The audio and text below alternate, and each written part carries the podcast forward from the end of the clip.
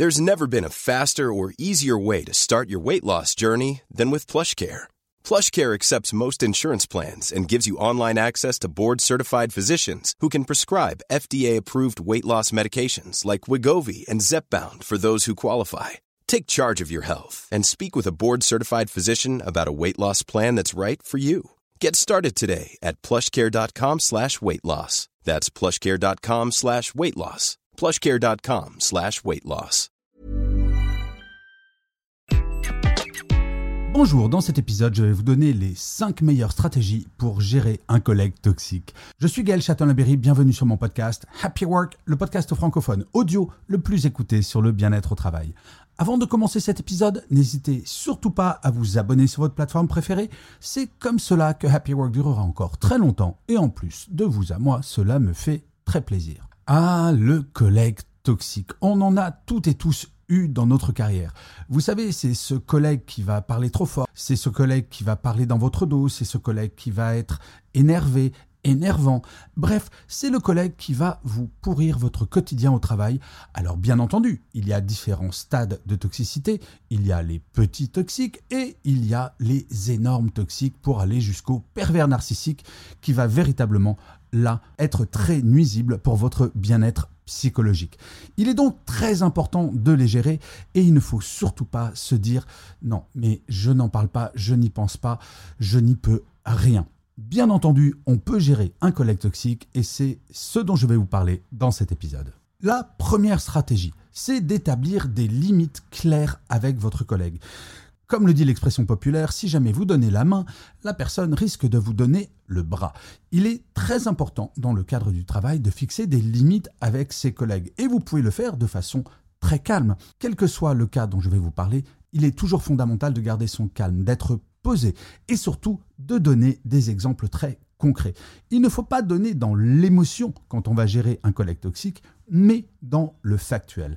Fixer des limites, c'est par exemple un collègue qui vous parle mal pendant une réunion, d'aller le voir en tête à tête après la réunion pour lui dire écoute, j'entends ce que tu m'as dit, par contre, je ne tolérerai pas que tu me parles comme cela, car c'est non professionnel, cela me met mal à l'aise et ça ne fait pas avancer le schmilblick. Fixer des limites, c'est d'exprimer ce qui vous, vous convient et de trouver des compromis avec ce collègue, histoire que vous n'en pâtissiez pas. La deuxième stratégie, c'est de communiquer efficacement. Avec un collègue toxique, il ne faut surtout pas rentrer en frontal. Comme je le rappelle souvent pendant mes conférences, si vous mettez deux chihuahuas l'un en face de l'autre, il est peu probable qu'il y ait une bonne communication entre les deux. Non, ils vont se bouffer le museau, comme on dit, et rien n'en sortira. Communiquer efficacement, c'est un rester calme, 2. être très factuel, et 3. être extrêmement clair sur les attentes que vous avez. L'objectif n'est en aucun cas de dire que votre collègue est méchant et que vous, vous êtes gentil, mais de mettre en place une collaboration efficace et surtout toxique pour aucune des deux personnes. Vous savez, nous sommes toujours la personne toxique de quelqu'un, à plusieurs niveaux bien entendu, mais il faut prêter attention à ce que nous disent nos collègues, par exemple, Oh écoute, euh, ça m'embête un peu quand tu mâches ton chewing-gum bruyamment.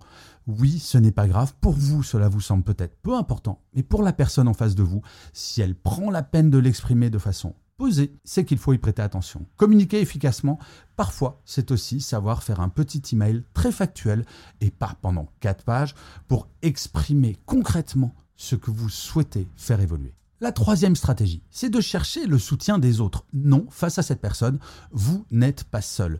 Généralement, un collègue toxique pour vous risque de l'être également pour les autres. Chercher le soutien, c'est déjà de valider est-ce que cette personne est véritablement toxique ou alors est-ce que c'est moi qui ai une grille de lecture qui n'est pas bonne car cela peut arriver. Oui, quand on est face à un collègue toxique, il faut d'abord se regarder dans la glace et de se demander tiens, est-ce que cette personne est vraiment toxique ou est-ce que je suis trop sensible? Généralement, quand vous parlerez avec des collègues, si ce collègue est véritablement toxique, d'autres l'auront remarqué et le fait d'échanger va vous permettre de mettre en place des stratégies qui vont faire évoluer ce collègue. Il ne s'agit pas, surtout pas d'ailleurs, de faire ensuite le procès en commun du collègue toxique, mais déjà de vous préserver et de vous rassurer sur le regard que vous portez sur ce collègue. La quatrième stratégie, il faut pratiquer l'autopréservation.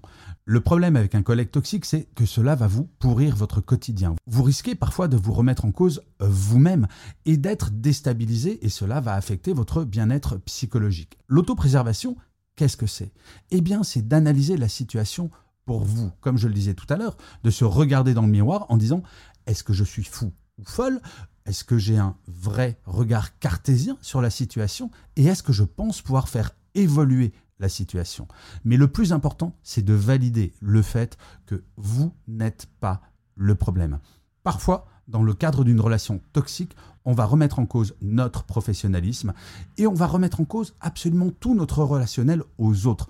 L'autopréservation, c'est de regarder, vous, votre comportement avec les autres, est-il toxique ou pas?